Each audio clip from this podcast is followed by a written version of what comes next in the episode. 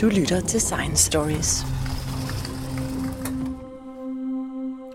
I retsmedicinske undersøgelser er der ofte nogle kemiske spørgsmål.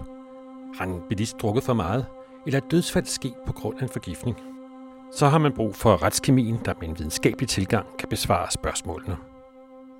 For at høre nærmere om retskemi, er jeg taget til Retsmedicinsk Institut i Odense, hvor jeg taler med retskemikeren Martin Worm Leonhardt. Hvad er det for noget, du undersøger? Det jeg undersøger, det er biologisk materiale, det vil sige sådan noget som blodprøver, urinprøver fra obduktioner, fra personundersøgelser, fra bilister, man har mistænkt for at have kørt øh, bil i stof- eller narkopåvirket eller medicinpåvirket tilstand. Øh, og så er det så også øh, de misbrugsstoffer eller mistænkte misbrugsstoffer, som politiet beslaglægger. Jeg vil hellere sige, at jeg varetager undersøgelserne af, fordi det er jo ikke mig, der laver undersøgelsen. Det er vores laboratoriepersonale, der tager sig af, af det praktiske arbejde omkring det, og når så de er nået frem til nogle resultater, så kommer de over til mig, og så ser jeg det igennem, godkender det, laver den nødvendige analyse og fortolkning, og får det afrapporteret til de relevante myndigheder, typisk politiet. Og hvem finder så ud af, hvad der skal ledes efter? Jamen, det er et godt spørgsmål, fordi det er de her steder, hvor retskemi og retsmedicin og politiarbejde har sådan en, en dejlig samarbejde og tværfaglighed, fordi som udgangspunkt, så kan man jo sige, at vi er nødt til at lede efter alting, men det kan man jo ikke, fordi udover at der er mange stoffer i det periodiske system, så er der jo også eh, 150 millioner registrerede organiske forbindelser. Vi kan ikke liste dem alle sammen op hver gang og så sige ja eller nej, den er her eller den er her ikke, men øh, altså, vi har jo sådan nogle standardpakker, kan man sige, på de altså par tusind mest almindelige lægemidler, misbrugsstoffer, giftstoffer og hvad der ellers sådan tænkes at være det mest udbredte og relevante at lede efter. Og hvis der så er nogle oplysninger i sagen, de kan komme fra politiet, eller de kan komme fra de medicinske undersøgelser, hvor nogen måske har set, at okay, der er noget her, der tyder på den her type forgiftning eller noget, jamen, så vil vi selvfølgelig være ekstra opmærksomme på, om alle de relevante stoffer, der eventuelt kunne være tale om, de er indbefattet, eller om vi skal til at købe nogle nye referencematerialer hjem, eller køre nogle nye stoffer ind i vores metoder osv. Referencemateriale. Er det for at se på, hvad en undersøgelse giver af resultater, så man kan sammenligne det med, når man tager en uh, rigtig prøve? Ja, altså med referencemateriale, så mener jeg en opløsning af et kendt stof i en kendt koncentration. Fordi vil sige, vi har nogle relativt moderne øh, analytiske metoder. Hvis vi en gang har kørt et stof igennem vores apparatur og har indstillet alle de parametre, der skal indstilles på det, så vil vi næsten altid kunne genkende det stofs identitet igen bagefter. Men når man så skal finde ud af, hvor meget af det, der er i en blodprøve, jamen, så er vi nødt til hele tiden at have adgang til en opløsning, vi ved præcis, hvor meget der er i. Og det er blandt andet det, jeg mener med referencemateriale. Det er en, en opløsning af et kendt stof i en kendt koncentration, sådan at hvis vi så tager den opløsning, så behandler vi den sideløbende på nøjagtig samme måde, som vi behandler vores blodprøver, og så sammenligner vi de signaler, der kommer ud. Fordi så ved vi, at hvis der er dobbelt så meget signal i blodprøven, som der var i referenceprøven, jamen så er der dobbelt så meget stof i blodprøven. Og, og hvorfor kan man så ikke bare gøre det en gang for alle, og så sige, så har vi resultater herfra og til evigheden? Jamen, det kan du også teoretisk, men virkeligheden den er desværre noget mere snavset og med fedtede fingre, end teorien er. Apparaturer slides, bliver beskidte, der er skruer, der løsner sig, der er øh, sliddele, der skal skiftes, der er pumper og stempler, der skal kalibreres og justeres ind, så det hele det altid kører så ensartet som muligt, men det er bare aldrig muligt at få ting til at være 100% ens fra dag til dag. Så derfor så er vi nødt til at ligesom starte hver analyseserie med at sige, vi leder efter det her stof, og så er vi også helt sikre på, at vi kan se det stof i den koncentration, vi leder efter, og at det faktisk er det, vi ser. At vi ikke lige pludselig bliver narret af et eller andet, der bare ligner rent kemisk. Og der er jo også en god videnskabelig baggrund i det, at vi tør ikke antage noget om vores metoder, vi kan blive fri, så vil vi hellere vise og demonstrere, hvad vi kan, også over for os selv. Altså, som alle videnskabsfolk, men måske retskemikere og retsmedicinere især, så har vi en tendens til i, i meget høj grad at gå med livram og seler og gerne vil være fuldstændig sikre på, inden vi skriver noget, at det er altså rigtigt. Vi prøver ikke at lade et enkelt resultat stå alene. Hvis vi har fundet et stof, jamen så vil vi gerne bruge en anden metode, end den vi har fundet det med, til at finde ud af, hvor meget der er. Fordi hvis vi finder stoffet to uafhængige metoder, og den ene kan fortælle os, hvor meget der er, og den anden kan fortælle os, at det er der, så tør vi godt sige med en rimelig stor sikkerhed, at det er nok det stof, og der er så meget her af det. Men hvis I leder efter stoffer, så er det jo ikke bare de stoffer, som folk har indtaget, som man skal lede efter, men det kan også være nedbrydningsstofferne. Jamen det er rigtigt, fordi når du indtager et eller andet, så prøver din krop jo at, og skaffe sig af med det igen hurtigst muligt. Det er jo det, vi har lever og nyre til. Det er jo vældig praktisk, hvis man indtager et eller andet giftigt, men det er jo også, hvis du indtager ganske almindelige lægemidler, selvom du tager to panodiler, så arbejder din krop jo straks på at få det nedbrudt og udskilt hurtigst muligt, så så hvis vi har en idé om, hvad det er, vi leder efter, så kan vi også se, om der er nogle af de her nedbrydningsprodukter tilbage, som er efterladt i kroppen, selv efter at stoffet det er ude. Det er ikke sådan, at de bliver hængende for evigt. De skal nok blive skilt, ud med tiden. Nogle gange så kan det også være, at vi sådan spontant finder nogle af de her omdannelsesprodukter, fordi de står på, på en af standardlisterne. Og så tænker, kan vi jo så konkludere, jamen på et eller andet tidspunkt har vedkommende taget for eksempel sovemedicin. Men fordi stoffet ikke er der længere, mm, så kan vi ikke antage, at det har en virkning længere, men vi kan heller ikke sige, hvor meget han nødvendigvis har indtaget, men der har været et indtag på et tidspunkt, og det har formodentlig været inden for de sidste par døgn. Og det er jo sådan et af de her steder, hvor vi må sige, at øh, vi, på trods af, at vi er videnskabsfolk, så er vi ikke helt så præcise, som man typisk ser i film og tv, fordi meget ofte så er der så stor individuel variation på, hvordan vores kroppe de arbejder med nogle af de her forskellige stoffer, man indtager, til at hvis vi finder et nedbrydningsprodukt af for eksempel kokain eller en eller anden type misbrugsstof, så kan vi sige, at jamen, vedkommende har indtaget noget kokain, på et eller andet tidspunkt inden for den sidste tid, måske et par døgn eller sådan noget den ret. Men vi kan ikke sige noget om hvornår, vi kan ikke sige noget om hvor meget. Kunne du prøve at give et eksempel på noget, I leder efter? Nu ser vi jo heldigvis ikke så mange øh, giftmor her i landet, så rigtig mange af de forgiftningsdødsfald, vi ser, er jo enten fejl- eller overdoseringer af medicin, eller mere hyppigt af misbrugsstoffer. Typisk så leder vi ikke, selv hvis vi ser en person, der bliver obduceret, fordi der er mistanke om, at det er et overdosisdødsfald i en stofmisbruger, så indskrænker vi ikke vores liste til at sige, at vi kun leder efter misbrugsstoffer. Vi leder efter det hele alligevel, fordi øh, tænk, hvis vi gik glip af noget, fordi vi lukkede øjnene for det. Derfor så øh, prøver vi også hele tiden at være åbne for, at de ting, vi finder, de bliver analyseret sådan mere eller mindre, uden at involvere vores allerede etablerede viden om sagen alt for meget. Når det så er sagt, så det vi typisk ser, det er jo, at Stofmisbrugere, der dør af overdoser, det er jo typisk heroin, morfin, metadon, benzodiazepiner, stesolid, diazepam, den slags. Det er meget ofte kombinationer af beroligende, smertestillende, sløvende medicin og så måske også alkohol. Der er for eksempel også en generel tendens til, at øh, vi ser flere forskellige stoffer, der bliver brugt eller misbrugt sammen, end man gjorde, da jeg startede i faget for en 14-15 år siden. Der var det typisk mere i går så en simple forgiftninger. Og hvad det præcis skyldes, det ved vi jo så ikke, men det er jo en, en væsentlig ting at finde ud af for dem, der prøver at hjælpe og behandle folk, der øh, har et stofmisbrug. Ikke? Så målet med jeres øh, undersøgelser for eksempel af et øh, narkodødsfald, det er? Det er jo først og fremmest, så er det at finde ud af, hvad er dødsårsagen, hvad er dødsmåden, og det er de to konklusioner, som retslægen laver, når han har alle informationerne, inklusive de kemiske. Og dernæst så har vi jo så også et samfundsmæssigt aspekt af det, noget socialmedicinsk, hvor vi står med et ret unikt datasæt, som Sundhedsstyrelsen og øh, politikerne og regeringen er interesseret i, fordi de vil gerne vide for eksempel, hvad dør stofmisbrugere af, og er det sygdom, er det overdoseringer, og hvor skal vi sætte ind, hvis vi skal prøve at hjælpe dem mere eller bedre. Det er i hvert fald ideen i de projekter og de afrapporteringer, vi laver af den type.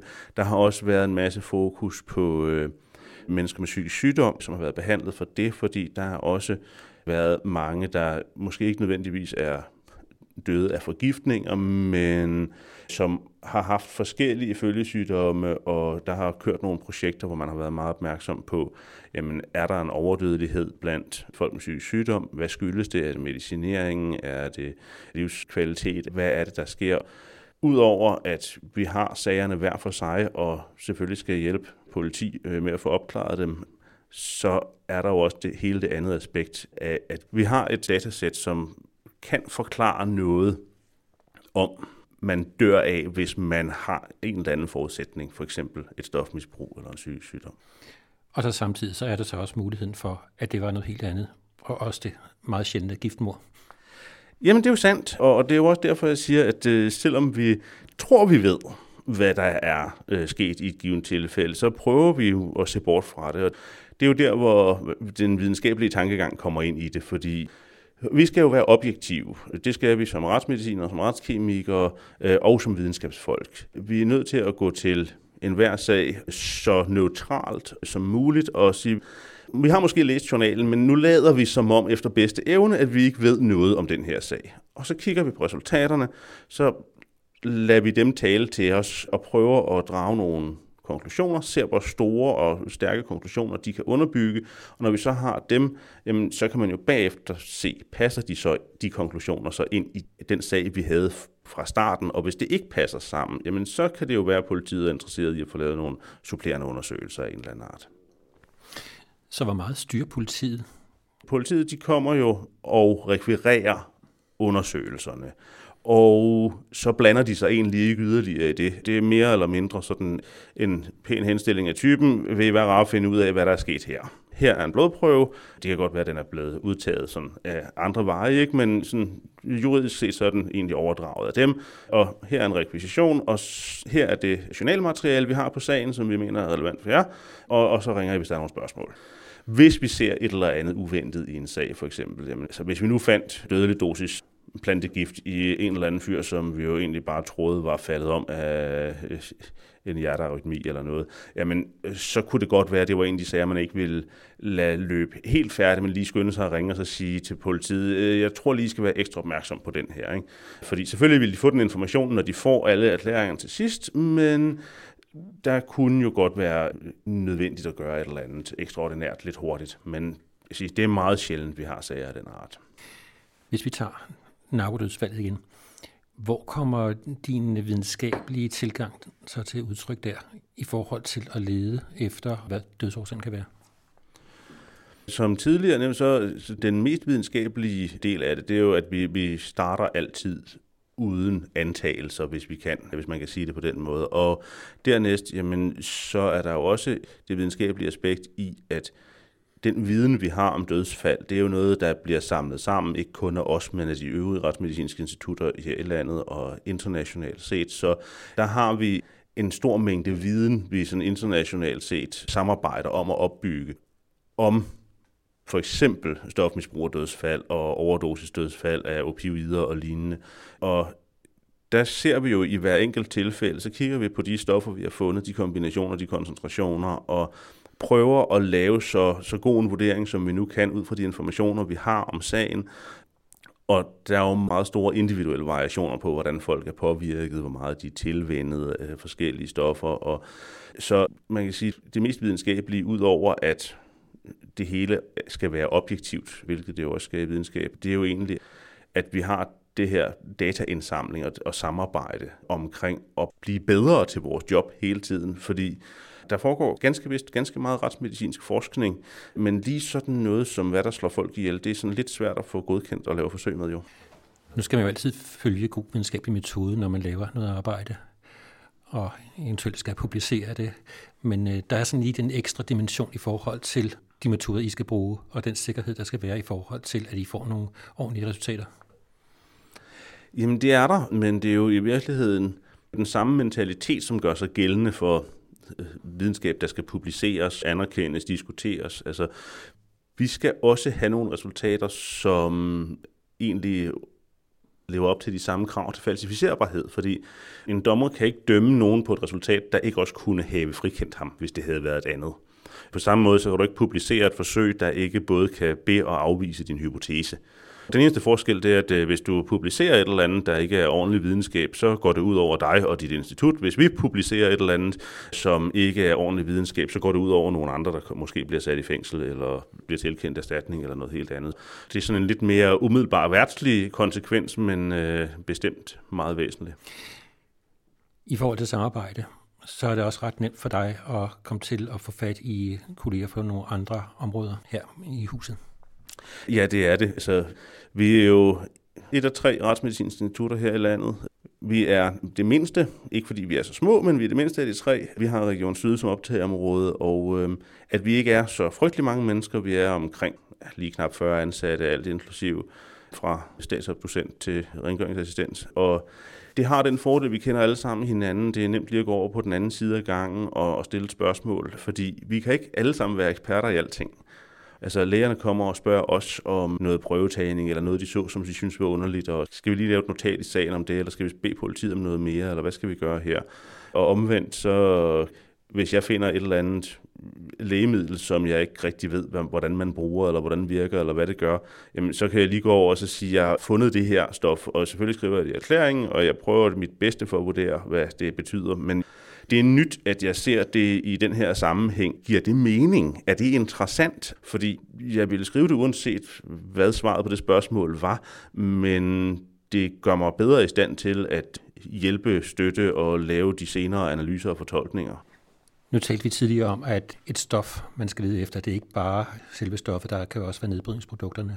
Der er jo mange stoffer, også syntetisk narko for eksempel, noget som der hele tiden bliver nyt af. Det må være sådan noget af en udfordring at hele tiden skulle lede efter noget, som man faktisk ikke har set før. Det er det da helt bestemt. Ja, man bliver jo lidt paranoid i virkeligheden, fordi der er jo sådan en slags våbenkapløb, der kører mellem dem, der laver det nye, øh, spændende syntetiske narko, og så os, der prøver at finde det og analysere det. Problemet er interessant, men det er måske sådan i absolutte tal ikke så voldsomt stort. Altså de misbrugsstoffer, vi absolut ser flest af, både i undersøgte personer, bilister og i de narkoeffekter, vi får til undersøgelser, jamen det er de klassiske misbrugsstoffer. Det er cannabisprodukter, det er amfetamin, kokain, heroin, en lille smule ecstasy og lidt hallucinogener her og der. Men jo, selvfølgelig er de andre stoffer, og selvfølgelig skal vi være opmærksom på dem, fordi der kommer garanteret også noget ind med posten, som ikke øh, bliver snuppet i tollen, og, og lige pludselig en dag, så ligger der jo en eller anden på bordet og død af det måske, øh, og, og så skulle vi gerne kunne finde det. Der nyder vi godt af nogle europæiske samarbejder, både sådan nationalt og internationalt, hvor hver gang, at vi eller nogle af vores europæiske kolleger ser et nyt stof, uanset om det er i en blodprøve, eller i et pulver, eller en tablet, eller hvad det nu kan være, jamen, så indrapporterer vi det til Sundhedsstyrelsen, der sender det til sin de europæiske øh, modpart, som så sørger for at få skrevet en lille opsamlingsdokument, som så bliver rundsendt til os alle sammen. Så vi har et meget godt billede af, hvad der er på markedet andre steder, og hvad man ser andre steder af stoffer. Og nogle gange så kan man sådan, med sådan en vis mobil fascination nærmest øh, følge rapporterne om nye stoffer, som der sådan, sådan kommer vandrende op igennem Europa, eller ned igennem Europa for den sags skyld. Når det begynder at komme tæt på, at det ikke vil gå væk igen, så er man tænker som kemiker, så må vi hellere få bestilt noget referencestof, fordi nu skal vi være klar til at analysere det her, hvis det kommer ind til os også. Og så kan man sige, hvorfor gør I så ikke det med det samme? Det er fordi, der er meget. Og, og fordi der er jo nogen, der skal lave de her syntetiske stoffer først. Nogen skal finde på dem, og så er nogen, der skal finde på at distribuere dem og misbruge dem, før at der er nogen, der kan lave de her ultra-rene versioner af det samme, som vi skal bruge. Fordi vi skal jo bruge noget, der er garanteret rent og med en kendt renhed og fremstillet under kontrolleret forhold, hvis vi skal lave en analyse, som skal holde retten bogstaveligt talt. Ikke? Fordi det er jo ikke nok, at vi bare fra en eller anden tilfældig fusker på internettet køber en pose af noget. Der står her, der er to CB i, så det er der nok det, der er i. Øh, ja, måske, måske ikke. Det ville være lidt ærgerligt, hvis det i virkeligheden var MDMA eller et eller andet helt andet stof, og så vi bare havde kørt det ind i biblioteket og begyndt at lede efter det, som om det var noget andet. Ikke? Der er vi sådan lidt udfordret, og vi er per definition lidt på bagkant, og derfor så er det en fordel, at vi, vi har de her samarbejder, hvor vi sådan får informationerne af hinanden. Fordi hvis der nu er nogen andre, med nogle andre metoder. Der er nogle få kemiske metoder og analytiske metoder, hvor du faktisk kan tage et stof, du har oprenset fra for eksempel et øh, gadeplans øh, narkotikum, og så kan du karakterisere det helt fra bunden, så du er helt sikker på, hvad det er, og hvor rent det er, osv. Men det er en langvarig og ikke helt billig og mandskabskrævende proces, så det er ikke noget, mange gør, men hvis der er nogen rundt omkring, der gør det, jamen, hvis de så bidrager med data til projektet her, så kan vi andre egentlig nyde godt af det også. Og så udveksler vi jo så også, netop fordi det er så svært at få fat i de her referencestoffer en gang, så udveksler vi også referenceopløsninger. Ikke? Det er jo ikke sådan, at vi sender et kilo narko rundt med posten, men måske et mikrogram af et eller andet opløst i en milliliter eller noget i den retning. Fordi det er alt rigeligt til vores analyseapparatur. Hvad er det for nogle analysemetoder, man bruger? Rigtig meget af den kemiske analyse, der bliver lavet i dag, det er baseret på massespektrometri, og så en eller anden form for kromatografi. Altså gaskromatografi eller væskekromatografi, der sidder foran, det bliver mere og mere væskekromatografi, øh, men det er egentlig heller ikke så vigtigt. Altså kromatografi er jo en metode, der adskiller stoffer eller stofblandinger i deres enkelte komponenter sådan lidt uafhængigt af, hvilken type det er, så er det også det, vi bruger det til. Nogen har måske prøvet at lave det her forsøg derhjemme, hvor man sætter en tuschplet på et kaffefilter og putter den ned i noget vand og ser, at det skifter farve, når efterhånden som vandet trækker det op. Og det er jo fordi tuschen er sat sammen af forskellige farver. På samme måde kan man sige, at de prøver, vi modtager, de er sammensat af forskellige stoffer.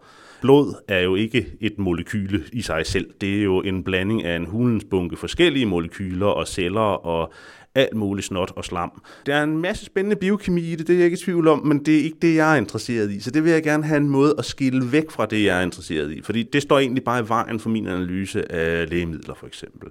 Så først har vi noget forbehandling af prøven. Vi sørger for, at det, det fleste af de proteiner og de celler og så videre, de bliver enten centrifugeret eller udfældet eller på en eller anden måde bortskaffet fra prøven. Og det vi så har til overs, nogle gange renser vi det lidt ekstra op, eller nogle gange filtrerer vi det bare, og så er det egentlig det, der går på apparatet. Og så laver vi så den her kromatografi, som så skiller det ad i de komponenter, vi kan være interesseret i. Og efterhånden, som de så kommer ud af vores kromatografiske system, så går de ind i massespektrometeret, og et massespektrometer, uanset hvilken teknologi det bygger på, så er ideen egentlig bare, at du vejer dine molekyler. Og det lyder frygtelig fancy, og det er det jo egentlig også. Jeg synes personligt, det er meget fascinerende. Men uanset om du gør det ved at udsætte dem for magnetfelter og se, hvor meget de bøjer, eller du kan give dem øh, en acceleration med et elektrisk felt og se, hvor hurtigt de flyver, eller du kan lave nogle øh, radiofrekvensfelter og andre elektriske felter, som du så kan prøve at styre dem med. Og uanset hvordan du gør alt det her, så går det alt sammen ud på, at du finder ud af, jamen, hvor meget vejer det her molekyle. Og hvis du for eksempel er interesseret i at måle morfin, så ved du, at morfin det vejer 285 atommasseenheder.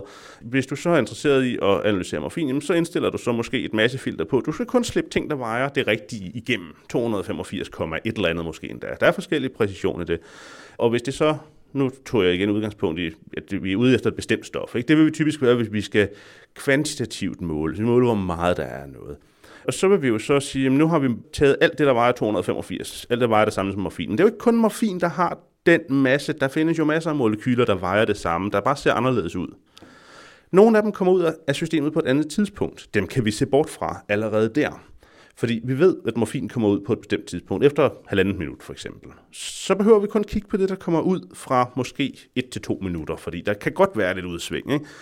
Det kommer ud på halvanden minut. Det vejer 285. Nå, så er der stor sandsynlighed for, at det er morfin. Men vi vil gerne være endnu mere sikre. Så det vi så gør, det er, at så, eller vi gør det jo ikke, men vi får vores apparat til ligesom at bombardere de her molekyler, som vi nu har udvalgt på tid og på masse. Vi bombarderer dem med noget, typisk med noget gas, noget kvælstof, noget argon, et eller andet, som slår dem i stykker. Ikke helt i stykker, fordi hvis vi slår dem helt i stykker, så ved vi godt, så er det bare kulstof og brint og ilt og så videre, der er tilbage. Men hvis vi nu bare slår dem lidt i stykker, så ved vi, at morfin går i stykker på en bestemt måde. Og de stumper, der kommer ud af det, de vejer noget bestemt, og der er en bestemt antal af dem i forhold til hinanden. Og så får man det, man kalder et massespektrum, eller et sekundær massespektrum, altså det, der kommer ud af det i tuslagende molekyle, og så kan vi sammenligne det med, hvordan ser det ud, hvis vi nu tager en prøve, vi ved, der er morfin i, og gør det samme med, kommer sekundærmassespektret så til at se ud på samme måde. Hvis det gør det, jamen fint, så er vi helt enige om, så kommer det på et rigtigt tidspunkt. Det vejer det rigtige, det går i stykker på den rigtige måde, så er det nok morfin. Og det er sådan set den proces, der går forud for, og så, man sige, så den mængde signal, den mængde molekyler, vi tæller, eller stumper, vi tæller i den anden ende, den fortæller os så, hvor meget morfin der var i den prøve. Og det skal I så gøre for alle de stoffer, som I undersøger for? Ja, og heldigvis så skal vi kun indstille apparatet til at gøre det én gang, så, så har vi sat metoden op. Men på et eller andet tidspunkt, hver gang vi skal have et nyt stof, som vi skal kunne måle kvantitativt, jamen, så er vi nødt til at køre det igennem metoden. Vi er nødt til at se, hvordan hvor lang tid om at komme ud af det kromatografiske system. Hvor vi ved allerede, hvor meget det vejer, men vi skal lige være helt sikre på, at det ikke går i stykker allerede inden det kommer ind i apparatet. Der er nogle molekyler, de er enormt skrøbelige. Man skal stort set ikke nyse på dem. Man skal slet ikke lade solen skinne på dem, så går de i stykker. Øh, og det er sådan noget, det er meget vigtigt at vide, fordi ellers så måler vi det jo aldrig, hvis vi glemmer at putte sølvpapir rundt om flasken, øh, inden vi sætter den ind. Når vi så har kørt alle de her forhold igennem og fundet ud af at karakterisere det rene stof, så kan vi genkende det derefter så skal vi selvfølgelig stadigvæk have, som jeg talte om tidligere, en referenceprøve, så ved, hvor, hvor stort er signalet lige i dag. Men måden, det går i stykker på, og hvor meget det vejer, det vil jo aldrig ændre sig. De screeninger, som politiet laver med deres udstyr, er det noget, som øh, I kan bruge til noget? Jamen det kan vi godt. De har jo de her spytprøver, de typisk øh, laver på bilister, og så er der også udåndingsprøver på alkohol og lignende. Det er nogle fine metoder til det, de er lavet til. Det er screening, og du sagde selv ordet, en screeningsmetode, den er lavet til at være lidt mere MC, end den behøver at være. Den må hellere slå ud en gang for meget, end en gang for lidt. Og det ser vi også en gang imellem. En gang imellem, så er nogle af de prøver, vi får ind fra for eksempel bilister mistænkt for at køre i påvirket tilstand, jamen der har deres prøve slået ud på et eller andet, der har været i spyttet, men der er ikke nødvendigvis noget i blodet. Eller også så er koncentrationen, der er tilbage i blodet, den er så lav, at det er en restkoncentration. Det er ligegyldigt, det er under bagatelgrænsen. Så kan man sige, at det ikke spild, og at det øh, ikke at analysere for meget. Nej, egentlig ikke, fordi hvis du ikke laver din screeningstest lidt for følsom, så laver du den per definition for ufølsom så vil der fare nogen igennem, som burde være blevet analyseret. Så på den her måde, hvor man laver en hurtig test ude på vejsiden eller nede på politistationen, der på en 5-10 minutter kan sige, den her er værd at undersøge nærmere. Og så kan vi lave den præcise test, der finder ud af, okay, var der noget i den her sag eller ej. Det synes jeg er den gode måde at gøre det på. Hvad sker der egentlig af nyt? Ja, hvad sker der af nyt? Jamen, der sker hele tiden nye ting. En af mine kolleger har lige været på et kursus omkring analyser og fortolkning af alkoholresultater, for eksempel. Og der er til synligheden folk, der arbejder på ude i verden, at finde ud af ikke bare, hvor påvirket folk er nu, men for eksempel på en hård analyse, at kunne se, hvor stort et alkoholindtag har de haft sådan over tid tilbage i tiden. Både for ligesom at kunne følge folk, der måske har fået en behandlingsdom, kunne man forestille sig at sige, at øh, jamen, du skal være i noget alkoholbehandling, og for at øh, de vil have dig, så skal du være afholdende, og så kunne det måske være en fordel. Altså ikke at lave et lægemsindgreb. Du er ikke nødt til at tage blodprøver af folk i tid og utid, men man skal måske aflevere en lille tørt hår hver 14. dag, og så skal den kunne testes og vise, at du har ikke drukket alkohol det er relativt nyt, at man kan gøre noget på den måde. Sige, håranalyser i sig selv, det er en relativt veletableret disciplin, men der findes nogle virkelig breaking edge tilfældene. Der er folk, der er begyndt at være helt nede og analysere på enkelte hår, og have tidsopløsninger helt ned til, om ikke timer, så i hvert fald dage, at de kan se på, på et hårstrå, som de så indstøber i noget epoxy og møjsommeligt sliber ned, som man har sådan profilen halvvejs igennem håret. Det virker lidt bøvlet for en rutineanalyse, men ikke desto mindre, der har de så kunne se øh, på det ene hår, at vedkommende har taget sin medicin fast hver morgen i den her uge, og ikke har gjort det en anden uge. Og det var selvfølgelig et eksperiment, man lavede med en frivillig og noget uskadeligt osv., men det, det er sådan noget, der, der er meget fascinerende, og det er endda nogen tid gammelt.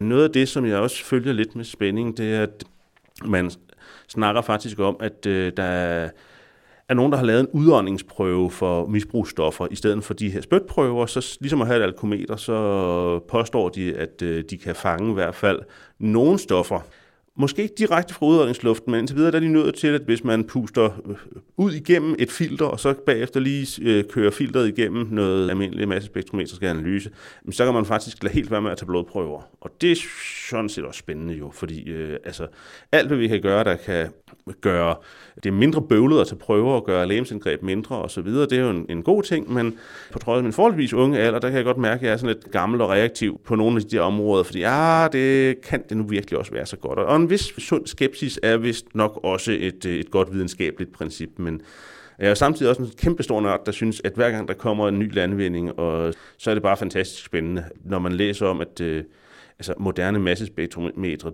de er så sindssygt følsomme, at øh, de kan måle stort set, hvad der svarer til, at man opløser en pose sukker i Atlanterhavet, rører godt rundt, og så tager en liter med hjem. Så i den liter, der kan du se faktisk, at der er tilsat mere sukker, end der var før. Det er sådan nogle tal, som hvis man begynder at, at skrive dem op med eksponenter og 10 minus 28 og septomol, og det er derfor, jeg har den her Atlanterhavsbillede. Jeg var simpelthen nødt til at gå hjem og så regne på det, indtil jeg fandt et billede, som jeg kunne have i mit hoved af det. Det er jo så også grunden til, at uanset om man er miljøkemiker eller retskemiker, så er vi meget skeptiske over for begrebet nulgrænser. Altså det her, at det her stof må overhovedet ikke være her nogensinde. Jamen, det er fint nok, men der stod en fyr uden for mit vindue tidligere på dagen og pulsede på en joint, så nu kan man faktisk påvise THC i sveden på min pande, fordi der er molekyler nok, der er svævet ind af mit vindue. Jeg har ikke engang været i samme lokale. Altså, øh, i hvert fald sådan rent teknisk, teknologisk, så er det muligt, og det giver ikke længere mening at snakke om om nulgrænser med de følsomme apparater, vi har i dag, fordi det er også noget, der vil afhænge lidt af, hvad er det for en laboratorium, du spørger? Er det dem, der har masser af penge og lige har købt det sidste nye skrig apparatur? Eller er det øh, dem, som har noget rigtig godt apparatur, som har holdt i rigtig mange år, men måske ikke har den helt store følsomhed? Men kunne du godt tænke dig til at få sådan en maskine, som kunne øh, måle sukkeret i Atlanterhavet? Jamen, selvfølgelig kunne jeg da det det ville da være fantastisk legetøj, altså set fra sådan et nørdet perspektiv. Men jeg har det lidt med analyseapparat, som jeg skal bruge til mit rutinearbejde, som jeg har det med nye styresystemer til min computer. Jeg vil godt lige vente til den første service pack er kommet på markedet. De sådan første fejl er luet ud. Fordi jo mere state of the art udstyr du køber, jo større en hovedpine kører du generelt set også. Og det er ikke fordi, at øh, leverandører er dumme eller inkompetente. Det er dem, der laver software heller ikke. Det er simpelthen fordi, at når man presser teknikken og teknologien så meget, og hele tiden skal være med lige på fronten, så vil der altid være noget, du ikke sådan lige har set. Og det, det er okay, hvis du skal bruge det til forskningsprojekter og prøve at finde spændende ting og undersøge kloakvandet i Odense for at se, hvor mange der tager amfetamin, eller hvad ved jeg, er underlige idéer, man kunne have med følsomhed af den art. Men hvis du skal have et rutinelaboratorium, hvor vi skal analysere et par tusind prøver om året, som kommer med posten, og svaret skal ud af døren inden for 14 dage, 3 uger, så duer det altså ikke, at man har noget apparatur, der er så nyt og skrøbeligt, at det bryder ned et par gange i kvartalet, og der er kun to teknikere i Europa, der kan reparere det. Du står ikke ved apparaturet selv. Hvad er det så, der er din øh, opgave, når resultaterne kommer? Når resultaterne de kommer, så er min opgave at lave den store stak papir eller den store stak tal, som resultaterne udgør sig af, om til noget, som er forståeligt og anvendeligt for politi og retsvæsen og den retslæge, som sidder med sagen og skal samle alle de her oplysninger. Det kan jo godt være, at kemi ikke er den eneste ekstra øh, undersøgelse, der er blevet lavet. Der bliver måske lavet noget bakteriologi, der bliver lavet nogle øh, undersøgelser eller alt muligt andet. Og alle de her ting, de havner jo så hos den retslæge, der står for sagen, hvis det er en eller anden form for obduktion eller personundersøgelsessag. Og man siger, min opgave er egentlig at gøre de meget kemiske i gåsøjne resultater spiselige og lave noget analyse, fortolkning, skrive en erklæring på en side eller to, der opsummerer dybest set. Vi er blevet bedt om at lave den her analyse. Det har vi gjort på den her måde. Vi har fundet de her resultater, og det betyder det her. Sådan helt kort. Der er ikke nogen grund til at skrive en helt kemirapport, fordi det vil alligevel bare forplumre billedet for dem, der eventuelt senere i politi og retsvæsen skal sidde og prøve at forstå, hvordan sagen hænger sammen.